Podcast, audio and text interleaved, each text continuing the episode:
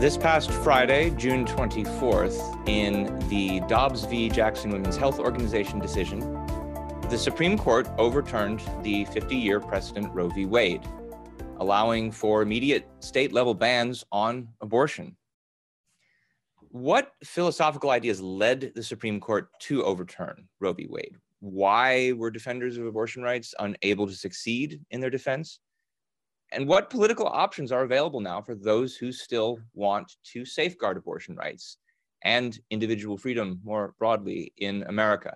Well, today we will be examining these questions and the reasoning behind uh, both the Dobbs decision and the dissent, and discuss the path forward to uh, for individual freedom in America.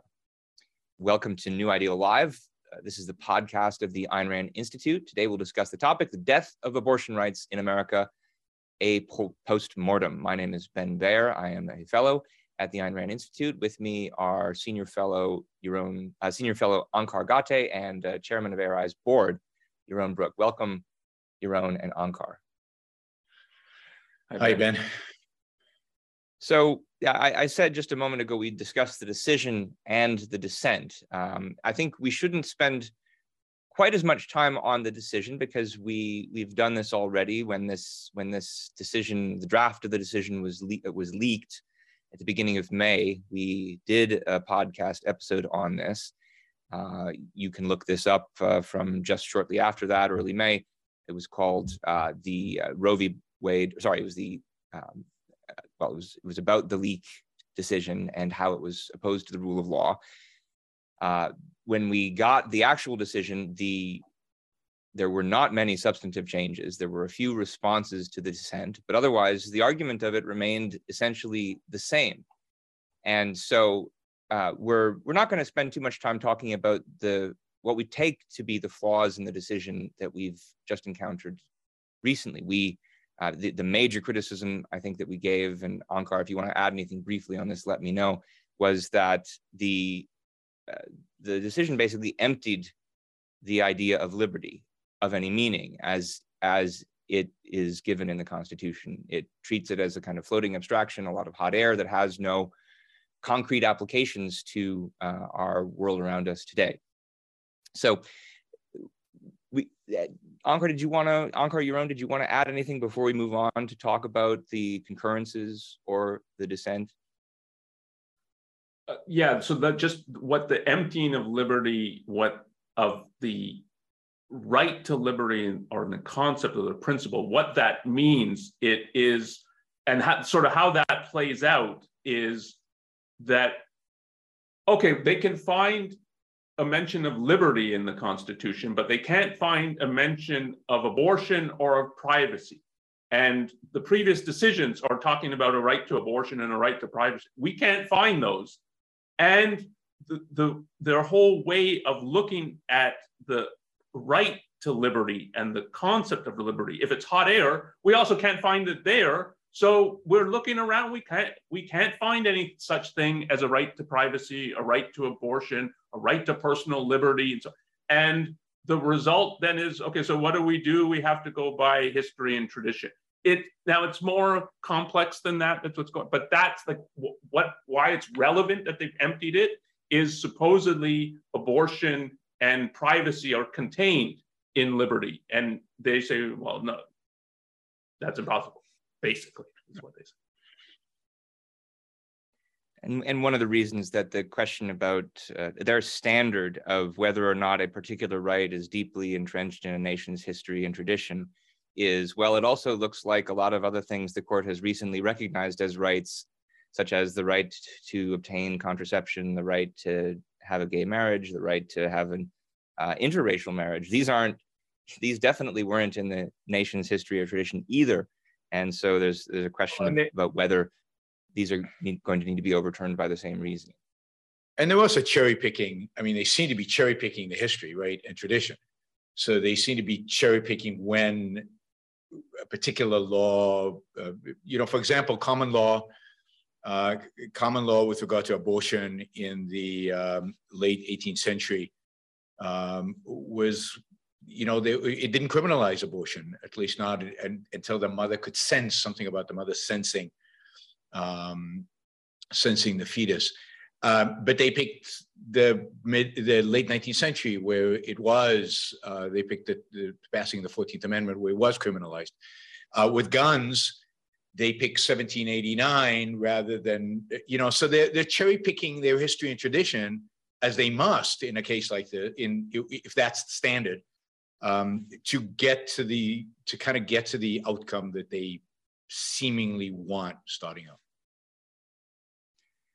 So one of the things that is new in the decision is the concurrences. We got concurrences from Justice Thomas, uh, Justices Thomas, Kavanaugh, and Roberts. And what a what a concurrence is in a Supreme Court decision is a, a statement written by one of the justices who votes with the majority opinion in favor of uh, holding uh, of the holding in favor of overturning, in this case, the Mississippi law but where the particular concurring justice doesn't necessarily agree with all of the reasoning stated in the majority opinion, uh, or maybe who doesn't agree with the implications drawn from that decision. And uh, it's worth at least talking briefly about Thomas's concurrence because uh, his uh, he he definitely agrees with the holding and he agrees with the reasons, but he sort of doubles down on uh, some of these reasons. And one of the most widely noted portions of his concurrence is his statement that he's open to, in fact, overturning many of the precedents that I just mentioned, which uh, found there to be some kind of unenumerated right that wasn't part of the nation's legal history and tradition. Uh, precedents where, say, they found the right to contraception or the right to same-sex marriage. Uh, he he does this by arguing that he thinks there's a problem with this doctrine of what's called substantive, substantive due process. This is the idea that you can read certain kinds of liberty rights out of the due process clause of the 14th Amendment. Uh, though Justice Thomas does say he would entertain other reasons for striking down some of those laws. And Onkar, I know you had a few thoughts on Justice Thomas's uh, opinion here and how it's been processed by the media. Did you want to share some of those? Yes, I think it's been distorted what he's actually saying and what he's says in other cases, including dissents in other cases. And he refers to some of those in his concurrence in Dobbs. And you have to take all that into consideration when you're trying to figure out what his actual view is. And then if you're trying to predict what how a judge would rule in the future, you have to take all of the things he's saying into account. So the one of the things he says in the concurrence is substantive due process is an oxymoron. That due pro- process refers to the process, not the substance. And so to have substantive due process, that he thinks it's an oxymoron. So he in like that's a pretty strong criticism of it. So he would, from this concurrence, he would get rid of that completely. And if you take that to mean then, okay, so that he doesn't think the 14th Amendment has any protection for rights, if that's how you read getting rid of substantive due process, I just think you're reading him wrong because in part of his whole um, uh, the, the writings about the court, it's what he says is that if the 14th Amendment protects rights of citizens, it does it through a different means than due process. So this is what the, the relevant part of the first section of the 14th Amendment says. It says, quote, no state shall make or enforce any law which shall abridge the privileges or immunities of citizens of the United States, semicolon. Nor shall any state deprive any person of life, liberty, or property without due process of law, semicolon, nor deny to any person with, within its jurisdiction the equal protection of the laws, close quote. So this is the two last things are called the due process clause and the equal protection clause. But everybody's forgot about the first part, privileges and immunities. And that's as a result of the slaughterhouse cases, maybe others, of that late 19th century. And what he wants to do is say if there's protection of rights, it's through that privileges or immunities is a way in the 19th century of referring to a citizen's rights. So it's not that he's just saying the 14th Amendment has nothing to do with rights. It's that the due process clause isn't the place to find its protection for rights. But having said that, if you do this historical and traditional analysis in the on the model of what they do in Dobbs, what rights that will lead to is um, that is a real question. And would it would you have contraception, same sex marriage, or even just like laws against sodomy? Would those be constitutional? So that's a real like uh, it's it's it's a completely open. I think in terms of uh, just thinking about the reasoning in Dobbs. So there is a real threat there, but not I think in the way that people are understanding. So how do you? Yeah, he says you, he'd entertain a way of overturning those laws, but doesn't say that he would how he would rule.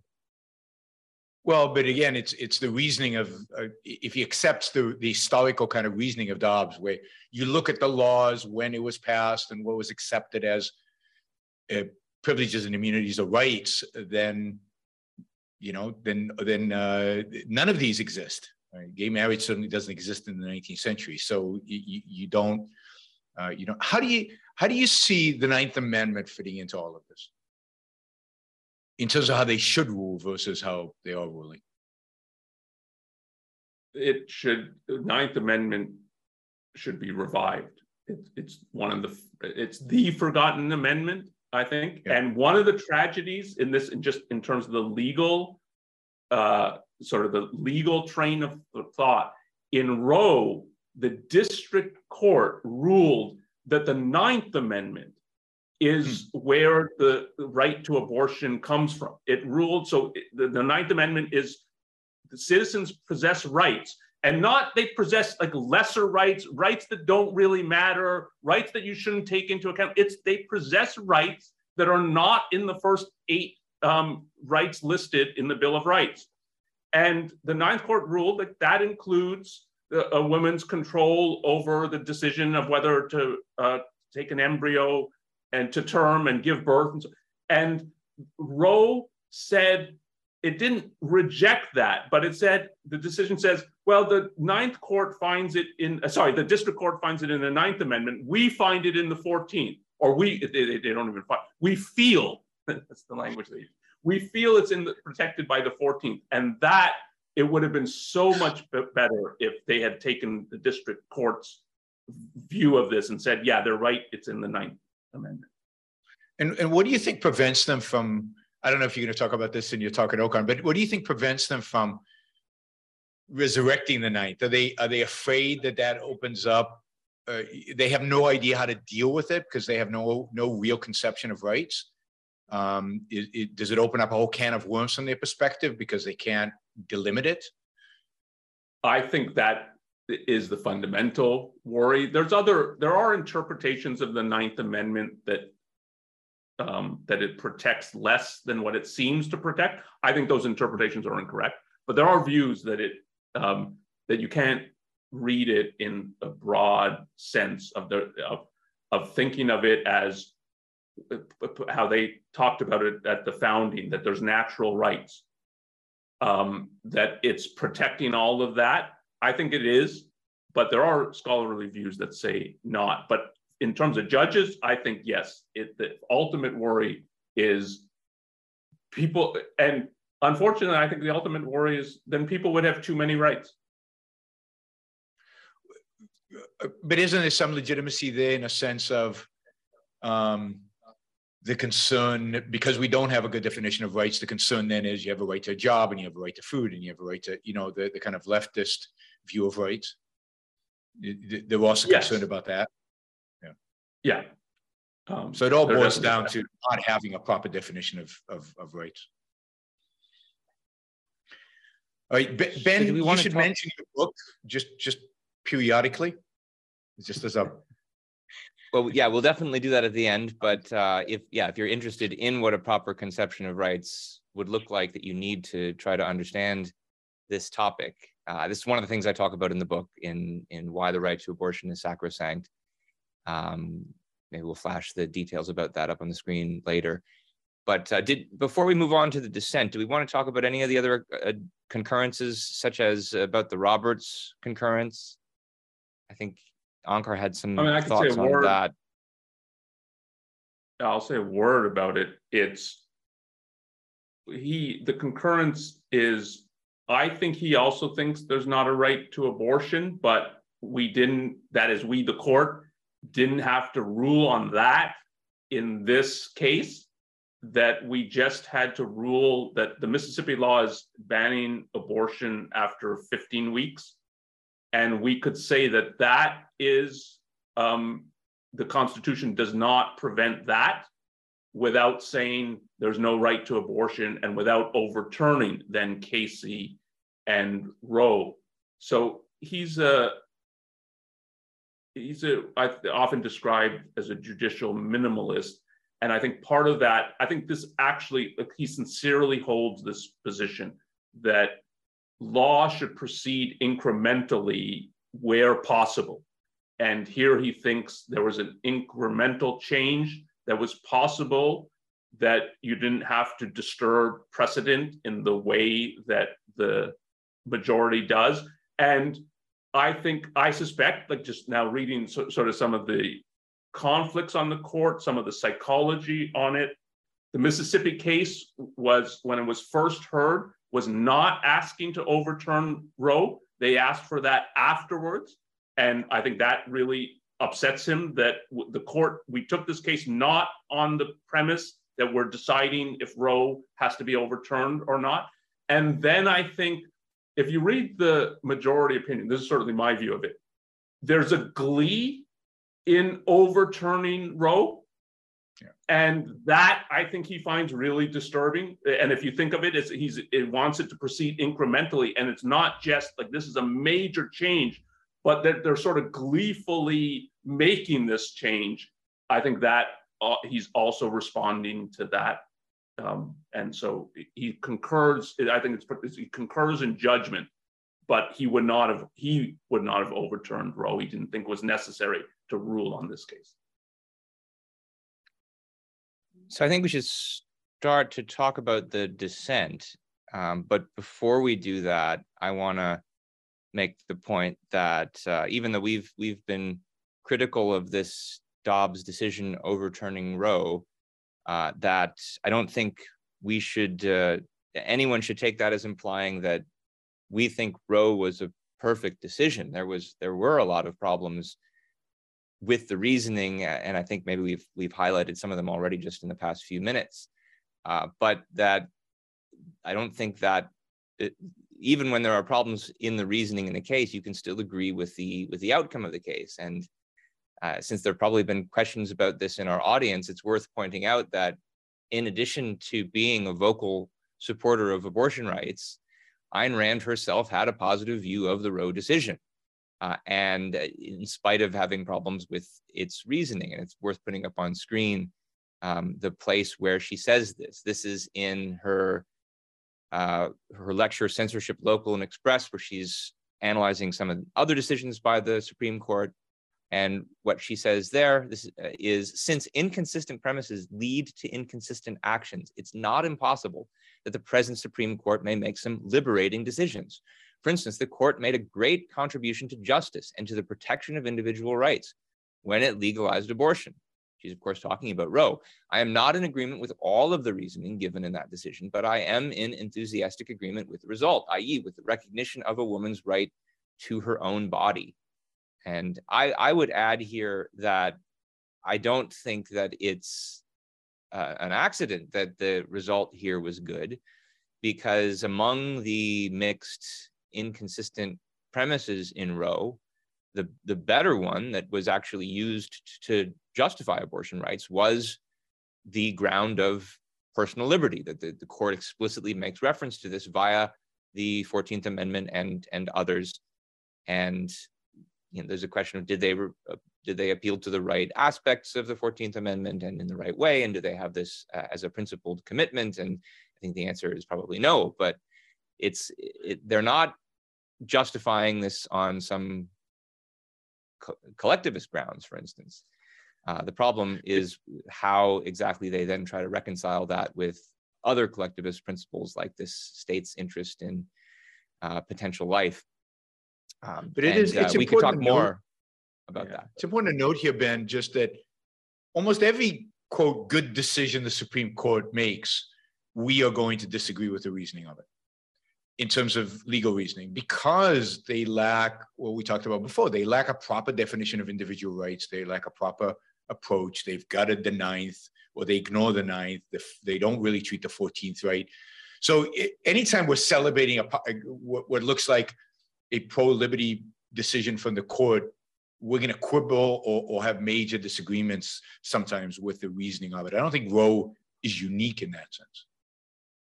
Yeah, I mean, my view of Roe, I think Ben, tell me your experience because I read Roe obviously having heard things about Roe v. Wade, and and and the the it's a caricature that it's they invent a right to privacy, pulling it out of thin air, and then say this right justifies a right to abortion, and that's how conservatives. But it, it it's like this is pretty broadly stated. A lot of people say that they just where do you get this right to privacy? If you read the decision, that is um, you would fail a high school student if they gave a book report on the decision and said, oh, they just make up a right to privacy. That is not what is going on in the decision. And notice in the quote from Ayn Rand that you gave, Ben, it was, I don't, I'm not in agreement with all of the reasoning, which means she's in agreement with some of it. And she should be in agreement with some of it. As Supreme Court decisions go, I think this is one of the better ones. And one of the reasons that we're never going to agree with the reasoning, in addition to some of the things Yaron brought up, is there now exists contradictions in constitutional law. So un- until those contradictions are addressed, you're never going to get a perfect decision because they're going to say some things and you're going to say, but doesn't that conflict with another decision here? And the answer is yes, it does conflict with it. And to achieve consistency would be a long range project. But that doesn't mean you can't still think some decisions are better and worse. And Roe is much, much, much better than Dobbs. Yeah, when I first read the Roe decision some years ago, I went in expecting it to be worse than I found it to be.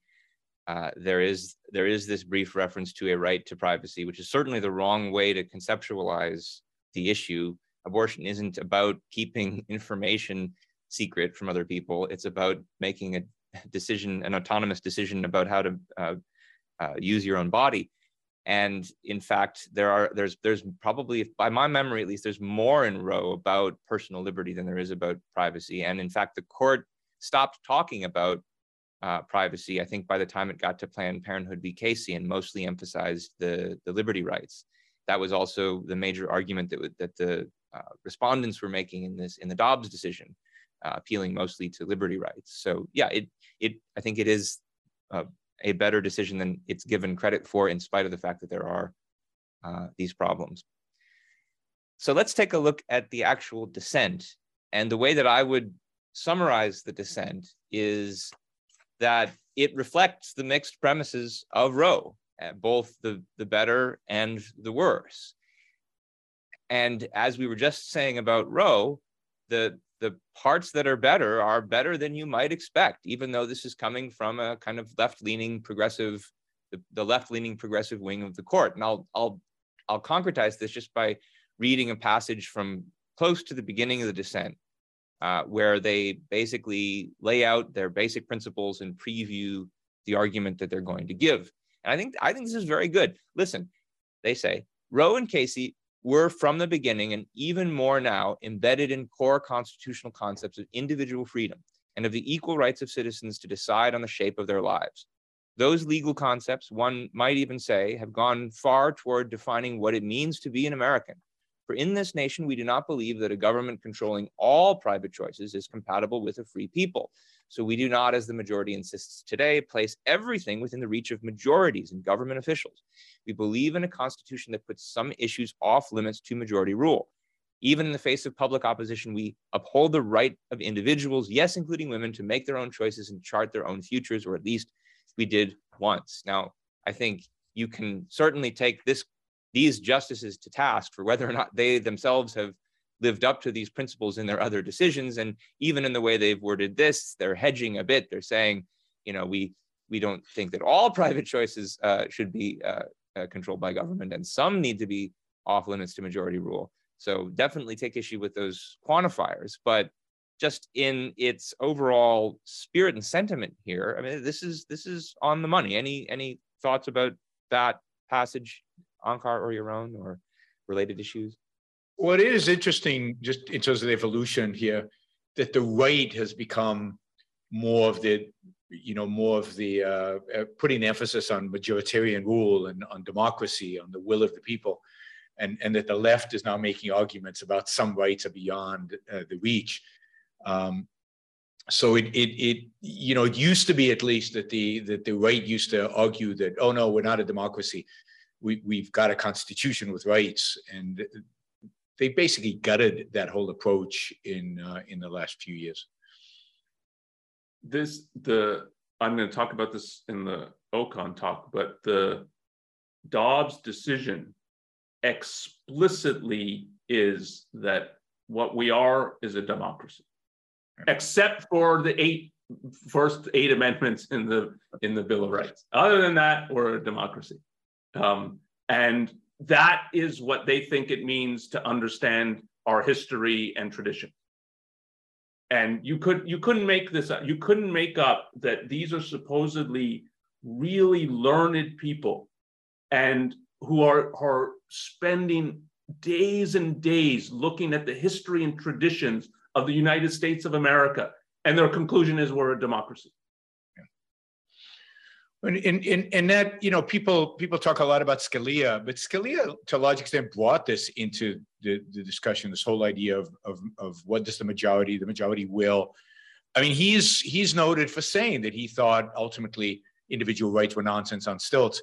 I mean, uh, quoting Bentham, and uh, you know, this whole approach. You know, it's the Constitution is not there to protect rights. It's it's just a it's it's it's there to create kind of a framework from, uh, for us, that, and we need to review it, uh, but within the context of, of majoritarianism, within the context of democracy.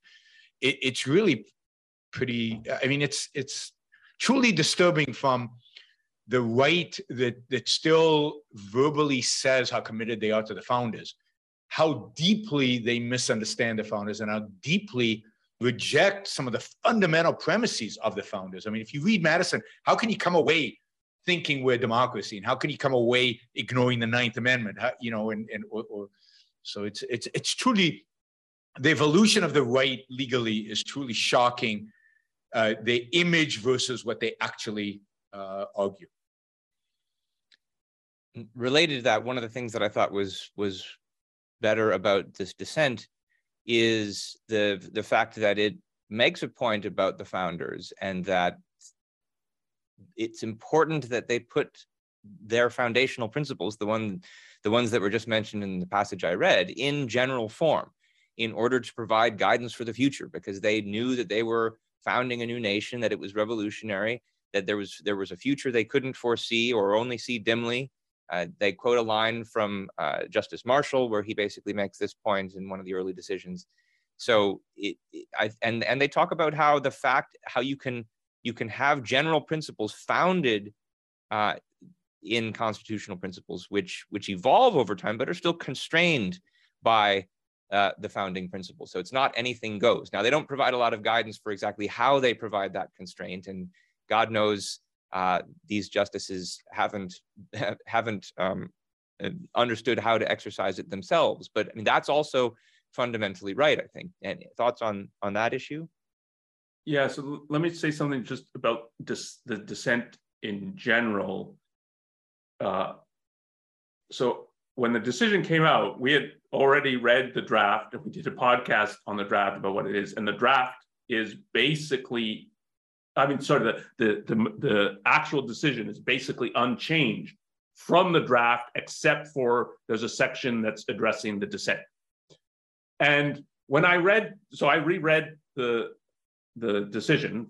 So the, um, it's since it's the same, it's rereading it. And I was pretty depressed, even though I'd read it and knew everything that was in it. But now thinking, this is the law of the land, and this is how the Supreme Court says we should look at the law. And when I got to the dissent, I had maybe it was that I had low expectations, but I did not expect much from the dissent. It is a forceful protest. Now, it's easier to protest than it is to write a majority opinion. So, and this is part of what you were saying, Ben. So, it's easy to say, this can't be what our principles mean. And indeed, there's an element in, in the, the dissent of, you don't, you, the majority, don't even understand what a principle is. Um, and they're right about that. The question of do they understand what a principle is and how it should work in law and so on that like if they're when they're writing a majority opinion they have to really deal with that because then they're saying this is how this principle applies to these circumstances and so on. And yeah they're not good at that. So a dissent is easier than a majority opinion but this is a forceful dissent and just the, to start off that one of the things they do is we're not going to let you um, pretend that you're doing something other than what you're doing in this majority opinion. So very early on, what it says is that what the court is doing, what it's saying, what this decision says is, quote, from the moment of fertilization, a woman has no rights to speak of. A state can force her to bring a pregnancy to term. Close quote. That is exactly what this decision says. Um, and then it, the importance of this, it is this quote again from very early in the dissent. Quote: A state can that a state can thus transform what, when freely undertaken, is a wonder, into what, when forced, may be a nightmare. Close quote. And it has a lot of things like this. One of the things about that's powerful about the dissent it's the first time an individual is back on the scene. The majority the majority opinion is criticizing roe. Some of the criticisms are valid. A lot of the criticisms aren't valid. And then going through our history and traditions as one big collective. And there's never any talk about what about the individual they only address the individual woman because the dissent brings it up. And that's it's discussed in the section that's added to deal with the dissent. And the dissent is focused on you're stripping an individual woman of her rights that she previously had, and that this is an outrage. And they're right that it's an outrage, whether they could fully defend why it's an outrage or so, but that it that's part of what the power of the defense is. I wish so, uh, so, the dissent. My wish, I don't think it's going to materialize. I wish Democratic politicians would read the dissent and take talking points from it. Because the dissent is like this is part of the problem in it, but it's not um, a, a woman should have an absolute right to an abortion and something. It's it's not that, but there's so many things that you could use from the dissent that would properly used, I think would win over a lot of Americans um, because it's not true that most Americans want to uh, abolish abortion from um, conception. Yeah, I mean, the, the data is pretty clear that most Americans support abortion, uh, at least in the first uh, first trimester or first couple of trim- uh, first trimester. So uh, it, it, would not be a complete ban is not popular in America, and it's not even clear that it would achieve a majority even in in uh, what are, what are called red states. Um, a lot of Republican women are not as uh, as anti-abortion as uh, as many of their male counterparts are. Yeah, uh, that's definitely true in Texas, where where the polls consistently show that a majority of of people are not do not want the, the kind of total abortion ban that they're about to get because of the trigger law here. Um, yeah, I and, and they were famous.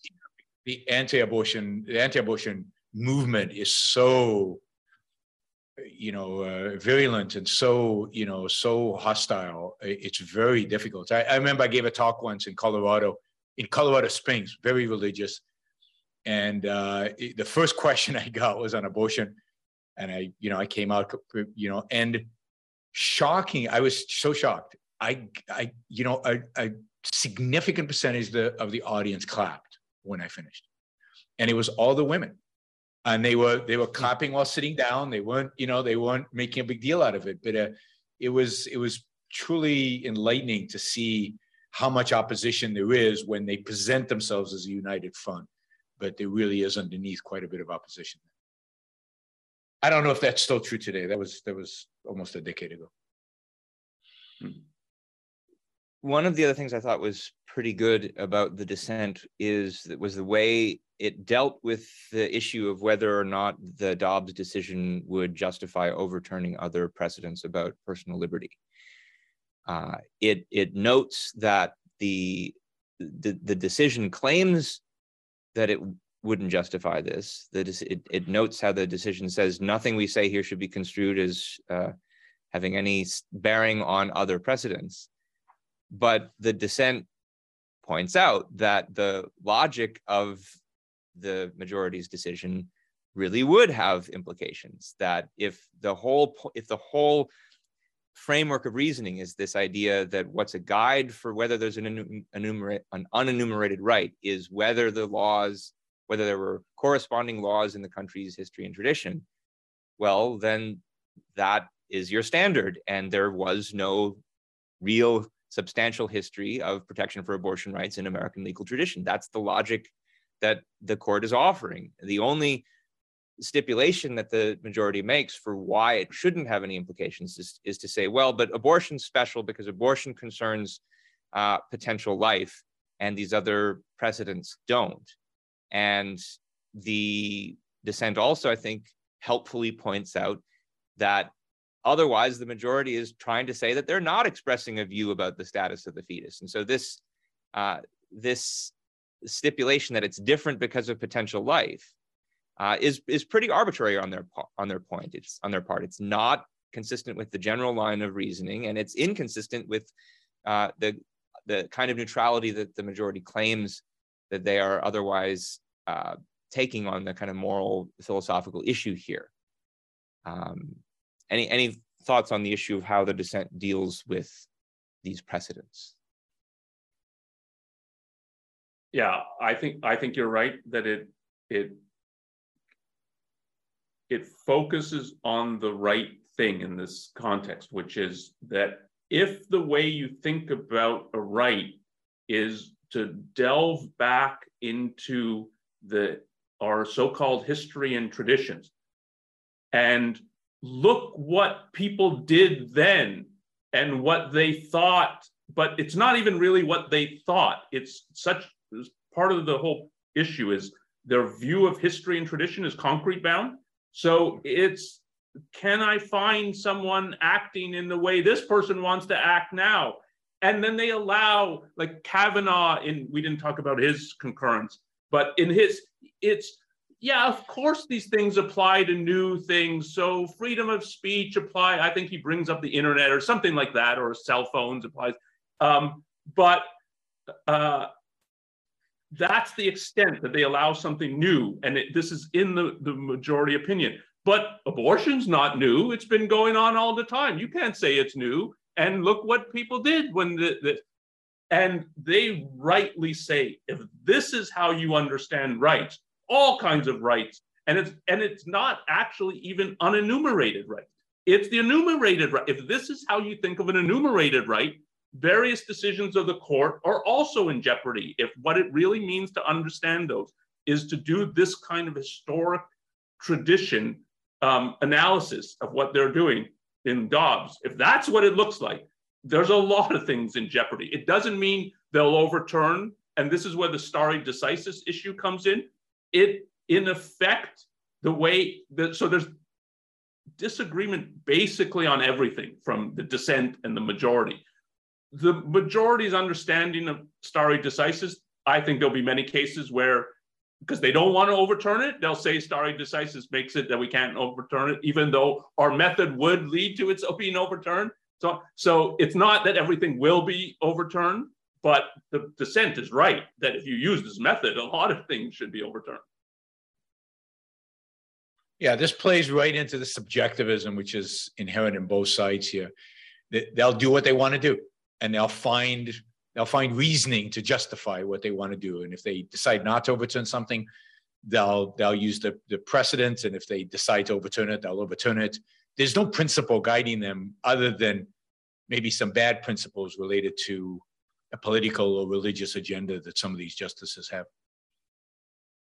Yeah, I mean that that's one issue, Ben, that you wanted to talk about about questions about the legitimacy of the court, and this is one um, you can bring up others that you think are important, but one is is the court now functioning of we've got a conclusion let's find an argument that justifies it? And that was part of the criticism of roe in effect that it's they want to protect abortion so they invent a right to privacy. As we've talked about it they did not just invent a right to privacy but you can have some concern about that in roe. I don't think in the end it's legitimate but now with this decision that it's the since the whole appointment process so much focus on roe v. Wade and some of them said at least it like it would take a lot for us to overturn and they overturn it now. The first chance they get over the objection of the chief justice and so one of the issues about the legitimacy of the court now is that is it okay they've got conclusions and now they fish around for arguments that justify them. And that's not what it means to follow the law. Well and and and you you know it used to be that there used to be judges that you weren't sure how they would rule on a particular issue and who changed over their career, who started in a particular position and moved over time. You don't get a sense of any of these judges, both left and right, are going to change on anything. You know, maybe Roberts, maybe he's the only one, but they're not open. They're not, they're not they're not looking at these cases fresh. They're not they're not they seem to have a political agenda that they are that motivates everything that they do. And in that sense, I don't know the history of the court that well, so maybe this is wrong. But it seems like this is the most politicized Supreme Court ever in terms of rigid ideological stance. They know what they want, and there's really no debate and discussion going on uh, about really the constitutionality. They'll find what they need to find in the Constitution if they have to get there. At least that's my impression. And say, you know, we should talk to somebody who has maybe knowledge of the history if this is if it's been this bad. Well, I last thing I that I wanted to. Oh, go, yeah, ahead. go ahead. I think it's certainly around the New Deal, it was this bad. Yes, that's right. In the New Deal, but in New Deal, in a sense, it was explicit, right? I mean, FDR said, "This is what I'm doing." Right? I'm, I'm I, this is an agenda. I need to get it passed. I'm going to pack the court in a sense with these people here they're still pretending that it, this is not the case, but it's just as bad as the New Deal, and this time the right is doing it, and it's doing it for all. You know, uh, I, I, I Ben looks a little skeptical. No, I'm just uh, thinking of the oh, next thing we should discuss. And okay. let's. Uh, I, I think we should move on to the problems with the dissent at this point. Um, I, in spite of some of these uh, better points, and there were a few others that I didn't get a chance to mention, uh, there's def- there's definitely still some some significant shortcomings in this dissent. Uh, I think the biggest of them is is just that it it it really gives away the game when it concedes, as of course Roe did, uh, that there is a state interest in potential life and it uh, thinks that it, it argues that Roe effectively balanced the state's interest in potential life with the state's interest in personal liberty. And then, you know, if you're going to try to balance those two, you've got to come up with some mechanism for doing that. The one that Roe came up with was viability. They said if you allow abortion rights up to the point of viability, then you're at least allowing for personal liberty until that point, and then thereafter the state the state's interest in potential life takes over. And of course, this viability standard, which uh, is is a, a subject of relentless criticism by the majority opinion and by the petitioners on this issue because it is a pretty arbitrary standard. Uh, and the Roe never really justified it to begin with. The dissent never really justifies it. Uh, it doesn't answer numerous arguments against it, including that viability changes with technology, it changes with the availability of uh, healthcare in a particular region of the country. And so what would count as viability in one place and time would be different. And so it's it's a it's a it's not a very objective standard. And yet they need some standard like that to pull off this balance. They don't seem to have one. They don't want to propose a different standard. So it's it's very weak in that regard. And it, it the the initial pragmatism of the decision buries its way into this dissent, and it's it, it ends up making the dissent a lot less principled looking than it could have. Uh, thoughts on this aspect of their argument? Yeah, the viability standard you can in the end defend and it's true, it is hard to apply.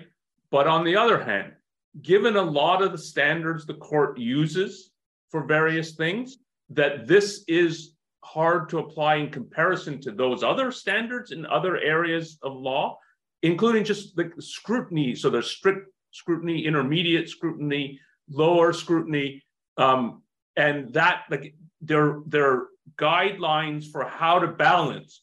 And the idea the competing rights versus the, what the state wants to do. And the idea that like these are easy to apply is not true. So from that perspective that there's something especially defective about the law here because that's part of what the majority opinion saying this has to be overturned is this is completely unworkable nobody knows what to do that that i think is untrue and the dissent says that it's not what the case history shows. But on the other hand, yeah, they can't defend it. They give. So I think that when you read part of the history of the viability standard, Roe made a mistake that it doesn't really mean. Um, Roe talks about viability as I think what it means, but it's not what it says. What it means is if the so take a premature birth if it's able to survive through natural means but that's the mother taking care of it and so on then that's the point at which you have um, the, the state has an interest. The state now can say what happens and and but it puts in um, something like albeit by artificial means and this is what opens up then it's well you could hook it up to a machine and maybe you could even take uh, well get technology that you could um, uh, have an artificial womb from the start and so on and then we could put it in there. And that so that what makes it seem like uh, this line it's both unclear and will be always changing. And this is the first person that i've seen in the court that really brings this up is o'connor um, in first in dissents on abortion cases of saying that it's like if if it means this artificial thing, then it's um, it, it's not a real standard. I don't think it's what Roe actually meant, but it is true that it's what Roe said um, it, in sort of a kind of passing remark, and it's a disaster. Um, on the the, I, I would just say if you're going to do balancing like this, and if you put viability and take it out of this kind of artificial technology context, it's I can understand why they thought that this is where we're going to do like if if you're doing balancing, I don't think it's a crazy thing to think of it at that point. And in the way that they think of all kinds of other balancing, yeah, it fits in with the way they think the court more broadly thinks about balancing what it calls competing interest and rights that's if you're going to do balancing. But right. you you pointed out Onkar. I think you're right that uh, you can't ultimately defend the viability standard. And I think the, the basic reason, even if you can figure out when viability is using that natural method as opposed to artificial methods, the question is still, well, why should that be the standard? And right. if if you think about what viability actually is, what it what it means is just well that it's capable of surviving on its own, but that's just another way of stating that it's a potential life Uh, and that's a very different thing from being an actual human individual life. And as we've argued previously, what really counts for rights is being an actual individual. And that's something we could talk more about if people have questions about it. I talk about it quite a lot in the book, in the very first chapter of the book, uh, why abortion rights should be uh, available until birth. Um, and it's and you're one, just just to stress, you're you're you're I think it's right the way you're reading the dissent that they don't want to touch that issue. So yeah. what they're just insisting on is Casey and Roe are president. So let's stick to it. Let's not overturn it. And they're not defending this aspect of it. They're just so they're relying on stare decisis versus what's the argument for why it's right. Um, and they're it's conspicuous that they they don't want to touch it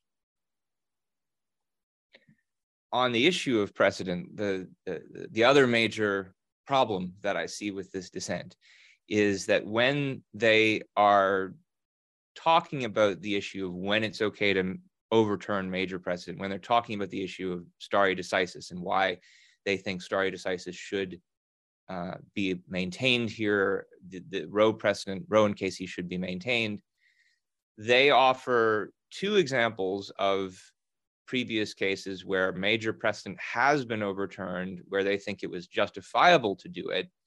And then they try to argue, well, this is not like that. The two cases are one, Brown v. Board of Education, where I think they, they've got a pretty good argument for why that was it was good to overturn it, and the uh, the majority agrees with them.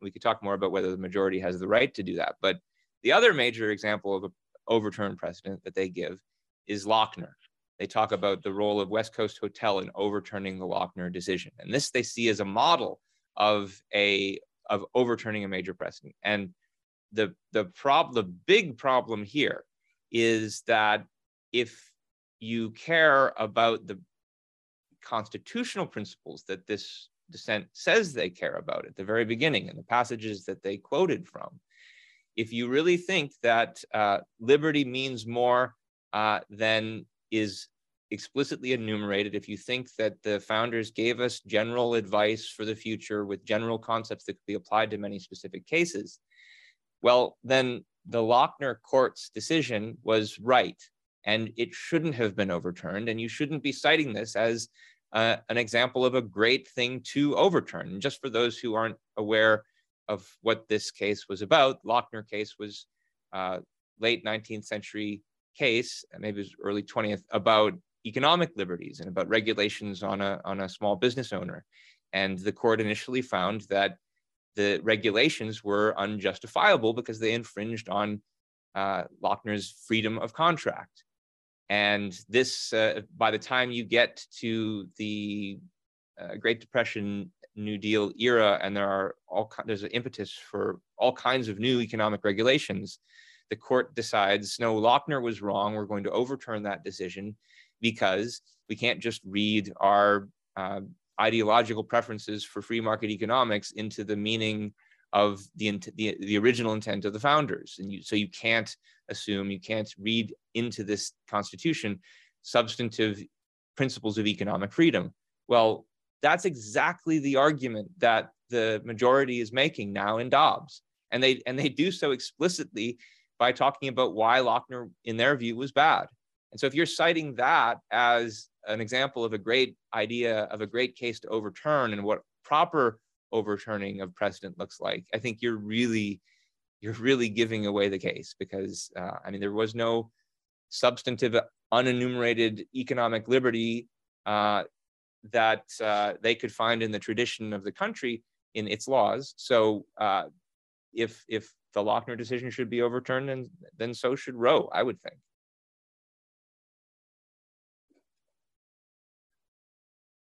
Yeah, I mean, you don't have a consistent case. There's uh,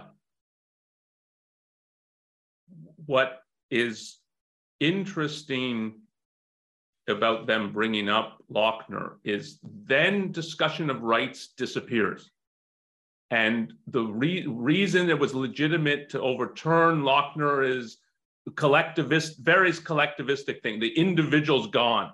This Lochner was a, a baker in upstate New York, and his, the reality of him, his life, what it required, what he wanted to do. Is that's gone. Um, and that's part of it. Part of it's easier to write a dissent than it is to write a majority because it's like, how are these consistent? And uh, this kind of dissent as a protest doesn't have to worry as much about that, of how they're consistent. But also just thinking about it now in sort of the cultural discussion of this. It, I've seen many places where they say, this is the first time a right has been taken away from somebody. Yeah. That is not true. The rights to freedom of contract, freedom of trade were taken away from people um, yep. by the New Deal. Like, if you think that Roosevelt was good, then you think it was good for him and his, sort of his whole um, kind of political force and administration to take rights away from people who previously enjoyed those rights. Um, and that it, it, it's important to know that history just from a cultural perspective. It is not the first time rights were taken away, but also the law. I'll talk a bit about this in my talk um, on Saturday. That the Lochner issue haunts this from from Roe. So it's not just here. It's in Roe. It's in the dissent in Roe, um, and it haunts this issue. It's why Roe is crafted in the way that it's crafted. So it's the, that the that Lochner was overturned. So Lochner's 1905. It's regarded as overturned in 1937, I think. Um, that it, it's a tragedy that it was overturned, um, and, and it, it. This is part of this is what when I said earlier that the Supreme Court law now has contradict like it has major contradictions in it, so you can never get a decision that is um, that you can think of like, is this really consistent with other things we've said? so Lochner is the then it's overturning. Um, so Holmes is dissented. It's called Lochner because Holmes dissented in it, and now everybody thinks Holmes was obviously right in his dissent. So it's the overturning of Lochner that's the issue, but that that's the basic contradiction that now every Supreme Court case, I think, or, or maybe that might be exaggerating, but almost everyone that deals with rights can't get it anywhere close to correct because Lochner was overturned. And and the overturning of Lochner is the one thing that it seems like everybody agrees about. That is, everybody agrees with that view. There's almost nobody. I don't know if there's anybody in the Supreme Court now who defends Lochner. Certainly, the majority opinion in Dobbs is is antagonistic to Lochner. So it, it, it really does seem that the one thing that they all recognize is, um, is that overturning Lochner was a good thing. And it's important to get what it is that they're agreeing with then. What they're mm-hmm. agreeing with is the state has unlimited power, except for when that power has been explicitly taken away from them by the amendments in the Constitution. But it, you, your starting premise is the state has unlimited power. And that, like, so if you think of the so called right as on the side of freedom, and the basic premise when they approach law is the state has unlimited power, um, you've got no idea what freedom. Yep. Well, I think we should move on to the the the broader topic of the fundamental philosophical ideas and currents in our culture that have led us to this point. I came up with three, and I'd be interested to hear if uh, both of you have any more than these three, but these are the three big ones that occur to me. And feel free to add anything about any of them as I go through them. But the first is the the way in which our culture is just saturated by the religious morality of selfless service and sacrifice. It's it's clearly poisoning both sides of the political spectrum and both sides on this decision. So on the one hand, you've got the majority opinion, which, as we've just been discussing, takes it for granted that anytime you come up with a state interest in helping somebody or something, that that's just that's justifiable, just obviously and on its own terms. And so uh, if the state is interested in helping out fetuses, if it's interested in helping out uh, potential life, that gives it a reason to do it as long as it doesn't violate one of the very specifically enumerated liberties. Um, and by the same token, it, you see it poisoning the dissent, not just insofar as the dissent uh, concedes that state interest in potential life, but also because one thing that's dropped out of this discussion entirely. The, the, the, dissent will at least talk about personal liberty. It doesn't talk about the right to the pursuit of happiness.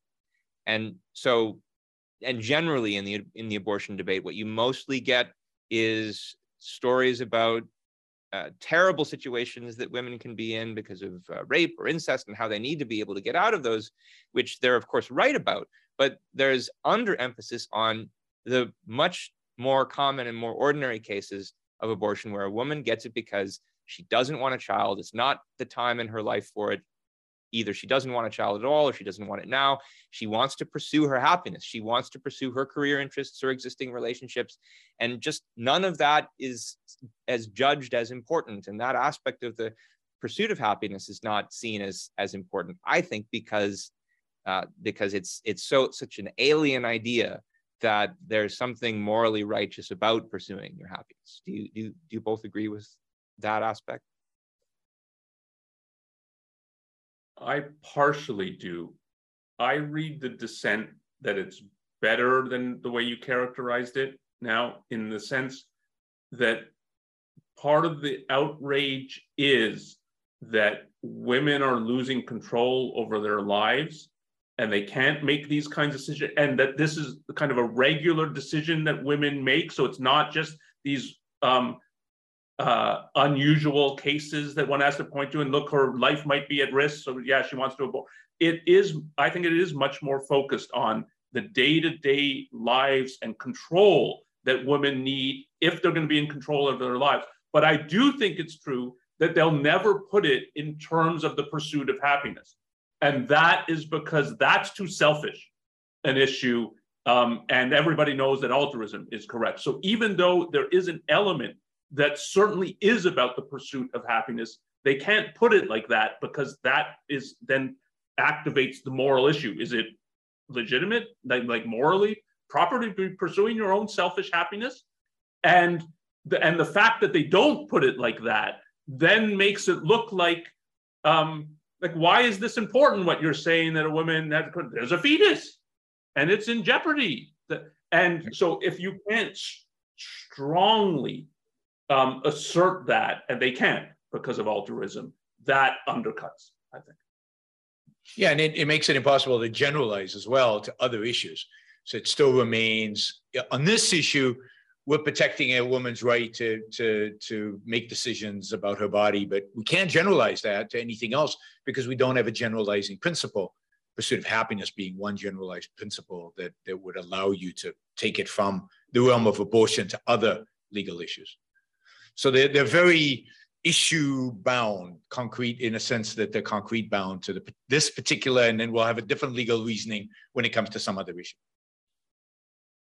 Yeah, I think you're right that the dissent does talk about the effect of abortion bans on on women's lives and happiness uh, indirectly, but it's it's it's noteworthy. The only place that really comes up is in the the discussion about stare decisis, because one of the one of the criteria for whether uh, whether stare decisis should apply, whether major precedents should be con- should be maintained, is when there are what they call reliance interests and someone's come to rely on a law for making decisions about their life, uh, you should tend to favor keeping that law on the books or not. Um, um, and, and so they argue persuasively, I think, that the uh, majority opinion is far too dismissive of the reliance interests. The majority calls them intangible because they're not like uh, legal contracts that have been signed. Uh, but the the dissent says uh, this, you know, I'm just quoting here. This is to ignore as judges what we know as men and women. The interests women have in Roe and Casey are perfectly viscerally concrete. Countless women will now make different decisions about careers, education, relationships, and whether to try to become pregnant than they would have when Roe served as a backstop. So they're good on that. It's it is ridiculous that that's not tangible, but it's not framed. Uh, it doesn't come up in the question of what's the constitutional basis for the right, and certainly not the right to the pursuit of happiness. Uh, one of the other big philosophic uh, premises here that I think is at work in undermining abortion rights is, is collectivism, which is, of course, related. The reason that it's taken for granted that a state can have all these kinds of interests uh, as long as it doesn't um, infringe on explicitly enumerated rights is, is, I think, as you mentioned, Onkar, the, the kind of collectivism that comes out of the New Deal. If there's uh, some uh, group of people who you can benefit, uh, in this case, if it's the uh, the interests of fetuses, well, that becomes a basis for collective action on the part of the state. Uh, even you don't see this so much in, in this particular dissent, but in the discussion about abortion general, uh, generally speaking, uh, rights are treated more as group interests rather than claims of individuals. You see abortion is treated as a kind of uh, claim on behalf of women as a group and not so much as individuals. And I think one implication of this is when when you think of rights that way, when you don't think of them as rights that we have in virtue of being individuals, you you end up losing sight of the fact that rights are fundamentally about the ability of individuals to disagree with each other, to separate, to disassociate, and that then makes you lose sight of the fact that individual rights apply only to individuals, uh, as opposed to fetuses who are fused physically to the women and in fact a member of a collective and not real individuals in their own right. What are your views on how the role of collectivism versus individualism plays into this debate and decision?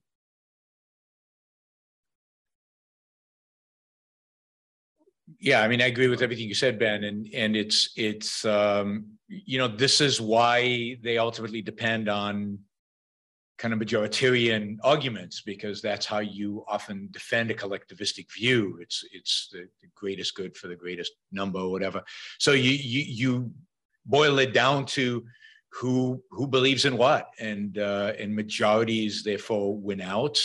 And you notice that almost everybody makes these kind of democratic arguments these days. Uh, you know, even even when they've got an inkling of the right kind of approach, even when they they start out talking about rights, they almost always fall back on some kind of what is the what is what does the public want? What does the majority want? And that's that's driven by this collectivism. They they can't really def, protect the right of the individual to actually pursue his own happiness, to actually pursue his own life it's very interesting that when you see when you look at the response uh, on the part of the left to the Dobbs decision that even though the dissent is saying there need to be rights that are untouchable by majorities still the left says the court's being undemocratic because a majority yes. of people disagree yeah. with this decision and that's just their that's just their knee-jerk default response yeah of everybody on on all sides it's scary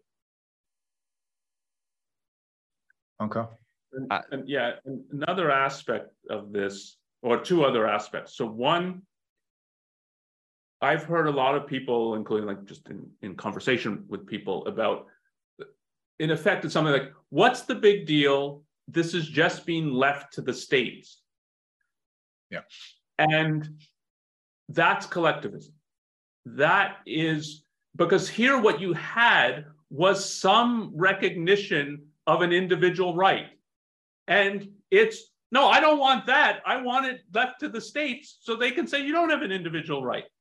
Um, but and notice if you push that argument, what happens? If you push, why should it be left to the states? Why not to each county in the state? And why not not just each county, each city, or each city block? Or how about just the individual? It's left to, oh no, it can't be left to the individual. And that is, they want the power. So when they say it, it's left to the states, what that means it's left to state power to take over the life of the individual. And that is what I want. And this, I think, um, this was Ayn Rand's analysis of, so we're talking about sort of deep philosophical premises here of conservatives and liberals.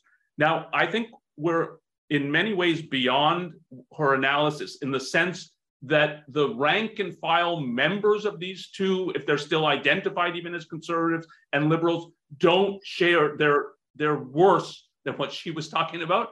Um, they're more tribal, they're more collectivistic, and they're just more tribal in part is more primitive.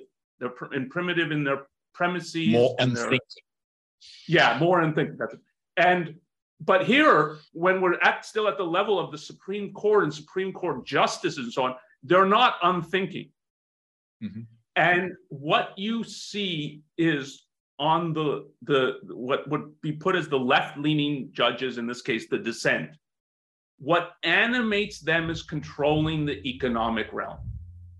Um, and Ayn Rand's view was like th- they both have a mind-body split and they want to control what they think is the important element in life. So the liberals think the important element in life is the material world, production, money, economics. So don't you dare tell us that you've got rights here that we and we can't control. Don't you dare tell us that a baker who wants to hire someone and the, that person wants to work more than 60 hours, don't you dare tell us we can't override that because that's what they want to control. And part of the Dobbs decision, there's a glee in now finally the state has control over abortion. And that is what they care about. But care about here means what they want to control, what they think is the fundamental in life, and therefore they want to control it. Um, is the so-called spiritual realm and it's sex and the, um, and that's what animates them. And you can see like they're they're animated by we finally get to overturn Roe and take away these rights. And why these rights? And it's because it's on the side of the mind body split of the so called soul or the spiritual. That's what they think's um, important and we want to control. And they're But what I think, but what I think is worse even than what what Ayn Rand identified is that today both sides want to control both. And it, you know there might be exceptions with abortion. The left is better, but um, the left has abandoned its defense of free speech, for example, um, and the right has abandoned its defense of of economic liberties or any kind of defense of economic liberties. So that so that so that the, the, the conservative judges are so eager to uh, to mention positively the overwriting of Lochner is uh, you know is is truly shocking and suggests that they don't care about economic liberty either. That both sides now, uh, while it's true that the right still emphasizes the spiritual more than the material, and the left the opposite, they both want to regulate everything. They both want to control, and in that sense, I think both left and right have become so much more authoritarian than they were uh, in in the 1960s and 70s when Ayn Rand was writing. Um, and that I think is what should really, really scare people is if is is the extent to which both sides now view state interests as the ultimate, and and they want to embed state control um, over the individual. They want to they want to legitimize that in every aspect of our lives. and one place where you see that i think especially is on is on abortion because it's it's not a it's it's an example of controlling both the realms of the material and the spiritual this is talking about a woman's control over her body there's nothing more material than that uh, not uh, material is uh, the material realm is normally what you think of as the economic realm and that's what the right doesn't want to control but here they do and you can't really separate mind and body anyway. So it's no wonder that you. That part of my point is that the, the right wants to control the economic realm as well now. That's gone. Right. That idea Exactly. the, the, the, and and and the, and the left wants to control the spiritual realm, with exception maybe of abortion, because because they, they you know they they've given up on free speech and things like that. So there's it's a really really scary time. Yeah. So this is part when I said her analysis is in most ways it's no longer appropriate. We're like we're past the point at which this analysis applies. I think the Supreme Court is the last vestiges of this that we're seeing it, but it's untenable. So it is No. like you can't and and even in the dissent. So Ben, you were putting it a few times. They concede the state interest and so on. I don't think it's a concession. I think it is they yes, of course the state has an interest and even in certain ways it's a ratcheting up and that's what happens I think from Roe that gets ratcheted up. One of the things in the dissent it's now there's a quote an exceptionally significant interest in disallowing abortions in the later phase of a pregnancy, close quote. And it goes on to add things to that. So now it's not just an interest or a compelling interest, but compelling is a kind of term of art in law. It's an exceptionally significant interest. And don't you dare say that we don't say the state has such an interest in abortion. It, it's and that's not a concession, it's worse, unfortunately.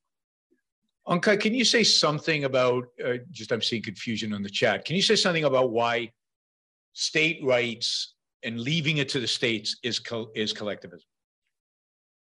So the concept of states' rights is collectivism. A yep. state does not have rights. A state, ha- or so let's put it as a government, but it's whether it's a federal government, a state government, a municipal government. On the American conception, has only those powers which are granted to it by the citizenry. But the citizenry can only grant those powers to the government that it's legitimate for a citizen to grant. Like I can't grant the uh, government the right to enslave you. And I can say that I've done that and so on, but that is not the American conception. You, it's not your power to grant to government or to delegate is the better term. It's I'm delegating the enforcement of my rights to government. And you can only delegate the enforcement of your rights if it, that really is a right of yours. So a state, it's not just the federal government that has, in the, in the American conception, has enumerated powers. And if it does, hasn't been granted this power, it doesn't have it. Every government in the American system is like that. And certainly after the Civil War, it has to be thought of like this. So leaving it to the states yes, if what the state is doing is protecting rights, there are certain things that are it's proper at the state level, just at, the municipal level. But it what the government has to be doing is protecting rights. Here they want to give it, and explicitly, they want to give it back to the states. So, and this is what was good in the dissent. What it's what this judgment says is the woman has no right to abort. And we're giving it back to the states so they could exert total power. Yes, we know, unfortunately, that some states like California won't prohibit uh, abortions. We wish it would. I think that's implicit, actually, in the decision. Yeah, we know, but the ones that want to do that, we're giving you back the power to do that. And that is not a respect for rights or the individual. I've uh, seen this issue discussed by uh, various people who say what's the big deal if we leave this to the states who will concede that there are certain kinds of things the states shouldn't be able to do? They'll say yeah of course 14th amendment was there uh, because of reconstruction and gross violations of uh, the rights of uh, minorities and there shouldn't be slavery. But abortion's different and it's not that bad. It's not that bad for states to enforce uh, bans on abortion. And on that point, I just, I really want to push back because let's not forget that the 13th Amendment is an amendment against involuntary servitude, forced labor. And I just, I don't think you can get anything closer to uh, forced labor that is now going to be permitted in our country than bans on abortion. That's that's what it is. It's when a woman is forced for nine months to carry a, a fetus and then to give birth to it, which which is a, a pretty tortuous procedure, if not you know a forced uh, surgery, C-section. Then I, I don't know what forced labor would be.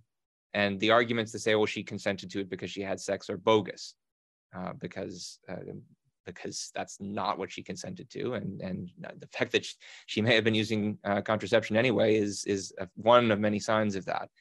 So it, you can't you can't say this isn't anything as bad as as slavery. Slavery was worse but this is this is nine months of that. Mm-hmm. so we should i think we should start to wrap up by by talking about the future and what is the way forward on this topic. Uh, the way I like to think of it, and tell me if you agree or disagree, is that even though Roe was a good result, because of the fact that the reasoning in it was flawed, because it involved so many mixed premises, and because even the dissent that we see today involves many of those same kinds of mixed premises, even though it was a good result, with the judges didn't really earn it and the public doesn't really understand it. And so the only real way forward is, is, is philosophic change that helps people actually understand the concept of individual rights, but that's going to take a while. And so in the meantime, what is the what is the most realistic expectation for for those of us who still want to define still want to defend uh, and safeguard abortion rights in some meaningful way? I have some thoughts, but I'd like to hear what both of you say first.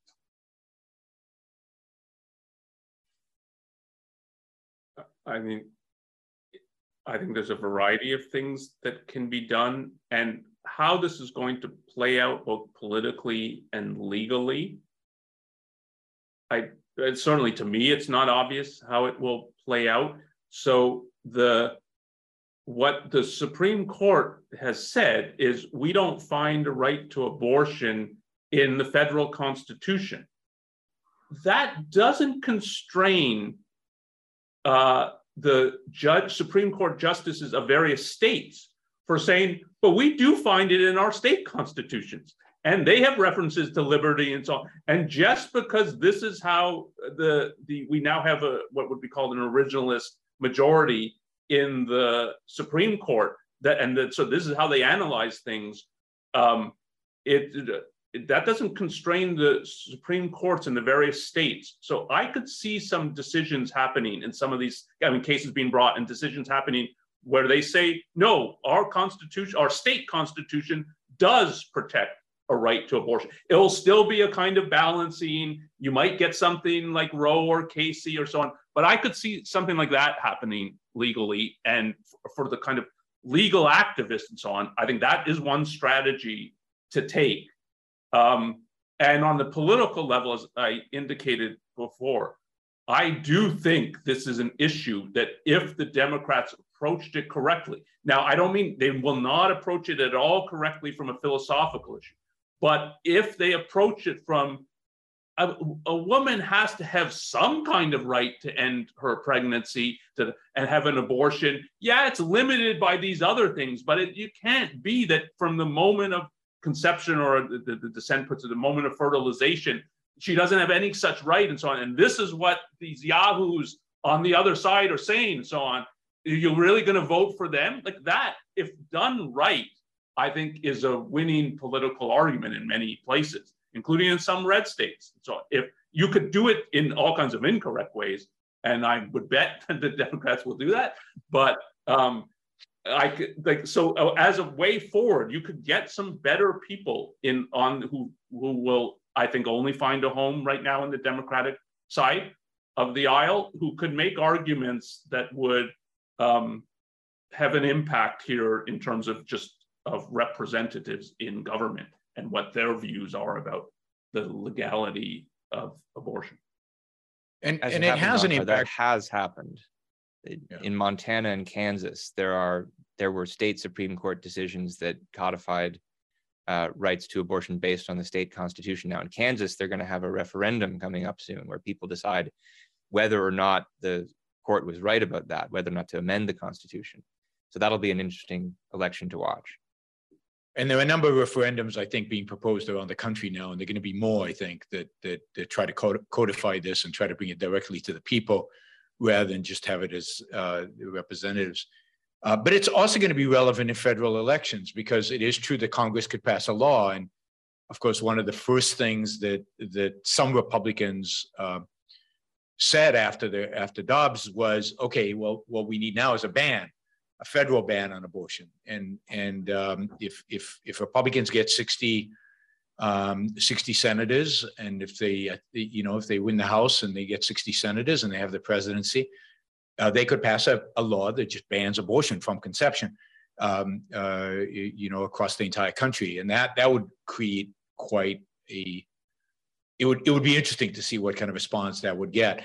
Uh, so this is again a talking point, I think, for Democrats. Uh, on the other hand, the flip side, of course, is Democrats got 60 senators and everything. They could pass a law that uh, that legalized abortion across the entire entire country. So this is going to be this is going to play out in the federal election. You know, I think that Republicans are more likely to get 60 senators than Democrats are in in the foreseeable future.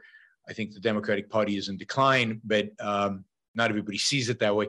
But it's it's going to be it, this is going to be fought out politically. It's going to become a major issue. If the Democrats are smart, this will become a major issue. As I agree completely with Onkar, if they if they position themselves right, they could attract a lot of voters that typically wouldn't vote Democratic uh, on because of this one issue. I think uh, again, a lot of women uh, who are independent, a lot of women who are even Republican, I think w- w- this is an important enough issue for them that they might vote Democratic. It'll be interesting to see what happens in the midterms uh, this year, the extent to which Democrats make this an issue, to the extent to which uh, voters care about this issue.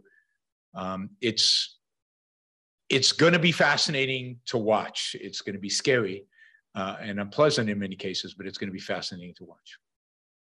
I do think that federal legislation, one way or the other, is pretty unrealistic at this point. And that's if you take the court at their word, because the argument they're making is that is that the federal government has has no role whatsoever in regulating or not regu- or recognizing a right on this issue.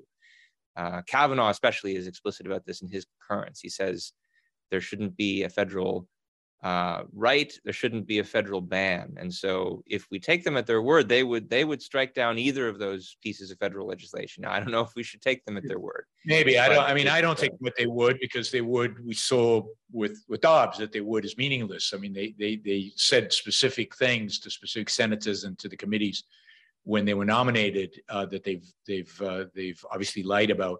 So I don't take them at their word, but that would be interesting. I know, Onkar, you wanted to say something on this? Yeah, so I don't know. It'd be better to talk to someone, a lawyer, and, and yep. who does constitutional law in regard to this. The dissent brings up, and I'm sympathetic to this, the idea that this is just now left to the states. The dissent, in effect, says that's BS, and I think it is BS. Um, I'll talk in my talk about the basic reason. Unfortunately, I'm pretty pessimistic about this. That I think there's a whole. This is an animating issue for these people who want to um, uh, enforce their views at the point of a gun. There's a long strategy here. I think this is the first step. It is not the last step in the strategy. And I think the strategy is at a federal level as well as state levels. But just leave that aside. I'll, that that's a, a, teaser for the talk on Saturday. Um, on what basis would they overturn legislation, uh, federal legislation on this? So if it's if the Democrats do it and say there's a right to abortion, they tie it to health care and so on. The view is yeah, of course, the government can control healthcare, and so how? What are we going to strike this down on? And from the other side, if they enact it, they. Uh, but this this connects to what I'll talk about in the talk. Um, they they won't oh, they won't say the Constitution uh, prohibits a federal ban on abortion. I I would bet. I, I agree. I, I don't see any way any way the courts uh, oppose that. I mean, so they'd overturn the Democratic one. The right would overturn maybe. it because they, maybe, well, but but the yeah, but they would never. Yes, they would overturn a Democratic one, but not for obvious reasons. I think, or yes. I mean, they're sort of obvious, but. Um, but what was I going to say? Um, yeah, so I'm sympathetic, Ben, to your view that there's an element of doing it at a federal level, will that be political suicide? But I unfortunately don't think it's suicide from the point of view of the Supreme Court that they're gonna they're gonna say you can't do this. Well, we're at an hour and a half. Uh, I think we we've gotten a bunch of questions, but I think I'm going to recommend at this point that anybody who wants to discuss their question should come to Clubhouse which we're going to be doing right after this episode. And I know there'll be plenty of questions to discuss.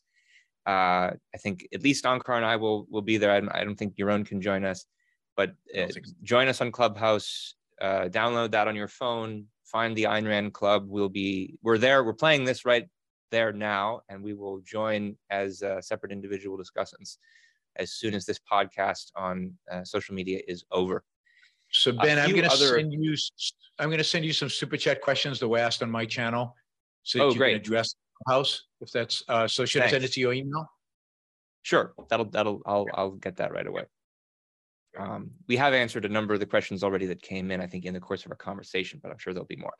Some other uh, announcements and reminders, some resources. First of all, if you'd like to learn more about the topics we've discussed today, and I'm not sure what order these came out in the slides, so just put them up and I will I will announce them as they as they come up. What's the first one? Yes. So first, uh, a reference to the podcast we did on this previously, discussing the uh, this one in particular is the, when we discussed the oral arguments in the Dobbs case. We actually played clips uh, from those proceedings, analyzed them, discussed many of the issues that eventually came out in the decision. Uh, there's especially some discussion of Lochner.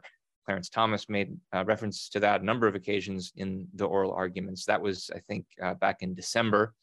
And then another podcast that we did was the one when the uh, leaked decision came out. This is back in the beginning of May. Supreme Court abortion leak versus the rule of law. That's the title I was grasping for. You can uh, listen to that on our YouTube channel. If you go to bit.ly slash leak v rule of law, we analyze the major claims of the majority opinion there. We didn't have as much time to do that today. That's because we already did it. So check that out. Also, there's of course uh, just to, to, we we read a paragraph uh, where Ayn Rand commented on the uh, her view of Roe v. Wade. That was taken from her talk, Censorship Local and Express, which is published in Philosophy Who Needs It, but there's also a recording of that whole talk on our website, and you can go and find it at bit.ly slash censorship local express.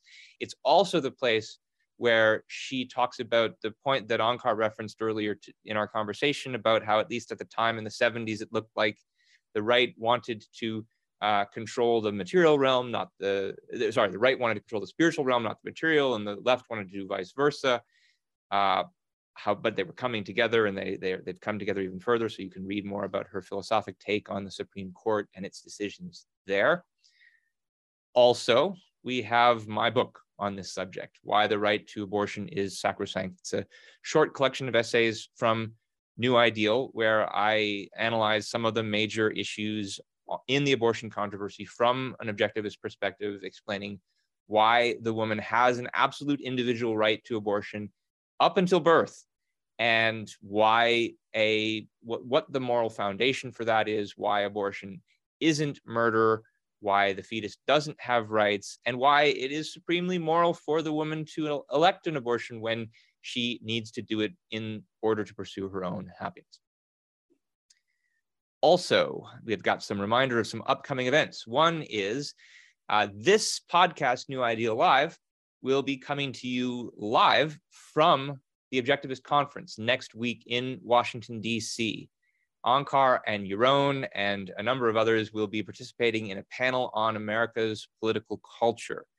Now, this will be on the usual day, Wednesday, Wednesday, July 16th, but it will be at a different time than usual. I believe one hour earlier than our usual time slot. That's to accommodate the schedule for OCON. This will be uh, uh, actually a lunch that uh, people can attend live at OCON. And the people who attend lunch, and I think you can still buy tickets, uh, they'll get first dibs on asking questions on this topic.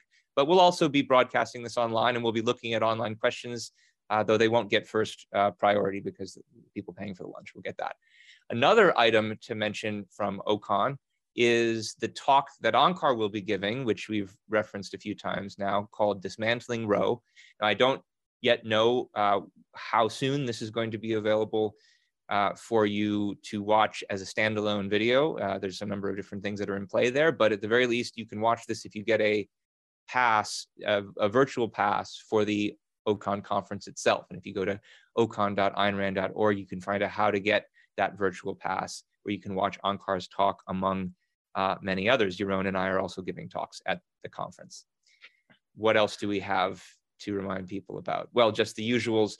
If you if you enjoyed this and you'd like to follow us in the future, if you're watching on YouTube, be sure to subscribe to the channel, click the bell to get notifications. If you're watching the recording, leave a comment, like, share. That helps uh, boost this podcast in the eyes of the algorithms. Same thing if you're watching on Facebook, like, share, comment. And as usual, if you have questions about things that came up or you want to suggest new topics for the future, please send us a good old fashioned email at newideal at aynrand.org. We answer all of these and, uh, or at least most of them, and we definitely consider suggested topics for the future. All right. Well, thank you so much, Onkar. Thank you, Yaron. This was, I think, the discussion that we all needed to have.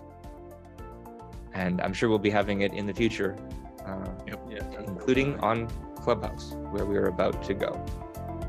So thanks, everyone. Thanks, Ben. Thanks, Ben. Bye-bye. Bye. You've been listening to New Ideal, a podcast from the Ayn Rand Institute. If you like what you hear, leave us a review, share with a friend, and subscribe to our other podcasts. This podcast was made possible by donors to the Ayn Rand Institute.